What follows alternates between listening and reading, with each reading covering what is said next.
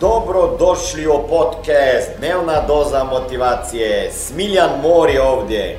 Ovdje će vas čekati savjeti, motivacija, inspiracija, transformacija i formula za sretan život ter uspješan posao.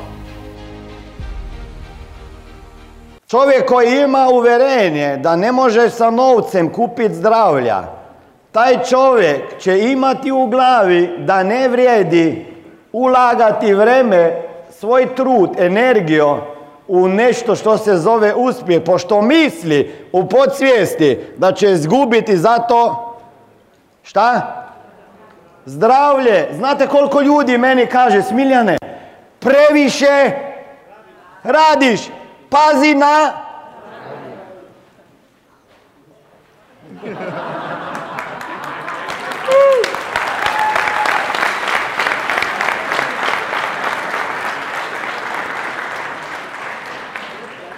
Nigdje nije napravljena analiza da ljudi koji rade previše, da zbog toga nisu zdravi.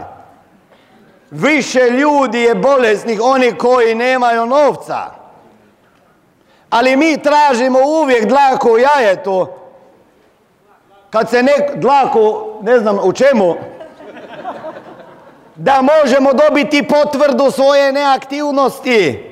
I kada se nekome nešto desi kaže, e pa vidiš previše je radio. Ako misliš da novac i ne može kupiti zdravlje, iza toga uvjerenja se krije hrpa drugih uvjerenja. Kao novac nije bitan, pošto je zdravlje najbitnije i to mi kažu ljudi koje vidim onda na pauzi kako puše. Da, da, da, oni daju savjet. Nema ništa protiv pušača, ali nemojte mi pričat. Takve stvari da je zdravlje bitno.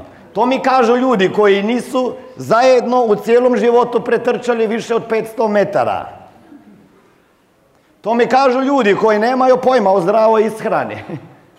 Nisu ni knjige pročitali. Pazi, iza ovoga se krije puno stvari kupiti zdravlje, malo je to, malo je, ajmo reći, e, provokativno rečeno. Ali možeš si kupiti zdravlje, možeš ga zaštititi.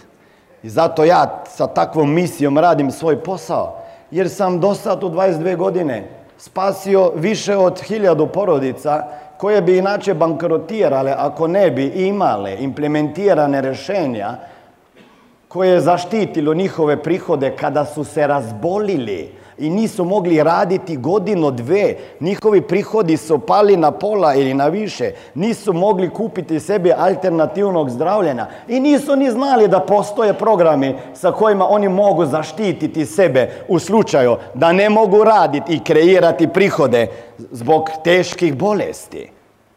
Nemaju pojma. Danas ćemo pričati o financijskoj pismenosti. Da li se slažete da financijska pismenost, nepismenost, velik problem?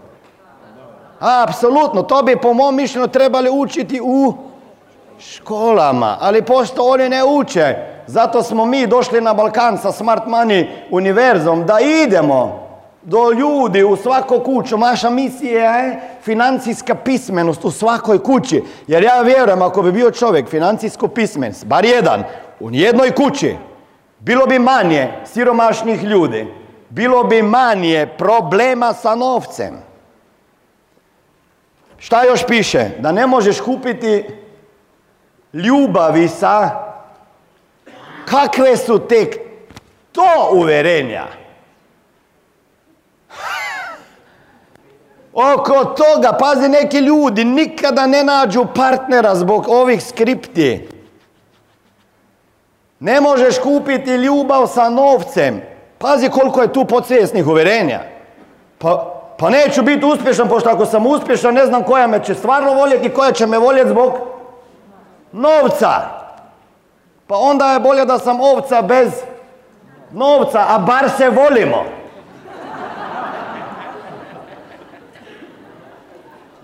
Ako znaš da je više od 56% brakova raspada, u Ameriki ima to statistiku zbog novca.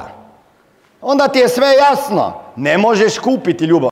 Ovo je bila dnevna doza motivacije. Nadam se da ćete imati uspješan dan ili ako slušate ovaj podcast da imate dobar san. Dalje me možete pratiti na društvenim mrežama pod imenom Smiljan Mori.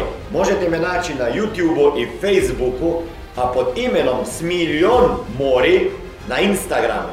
Za knjige molim vas posjetite stranicu www.smiljanmori.com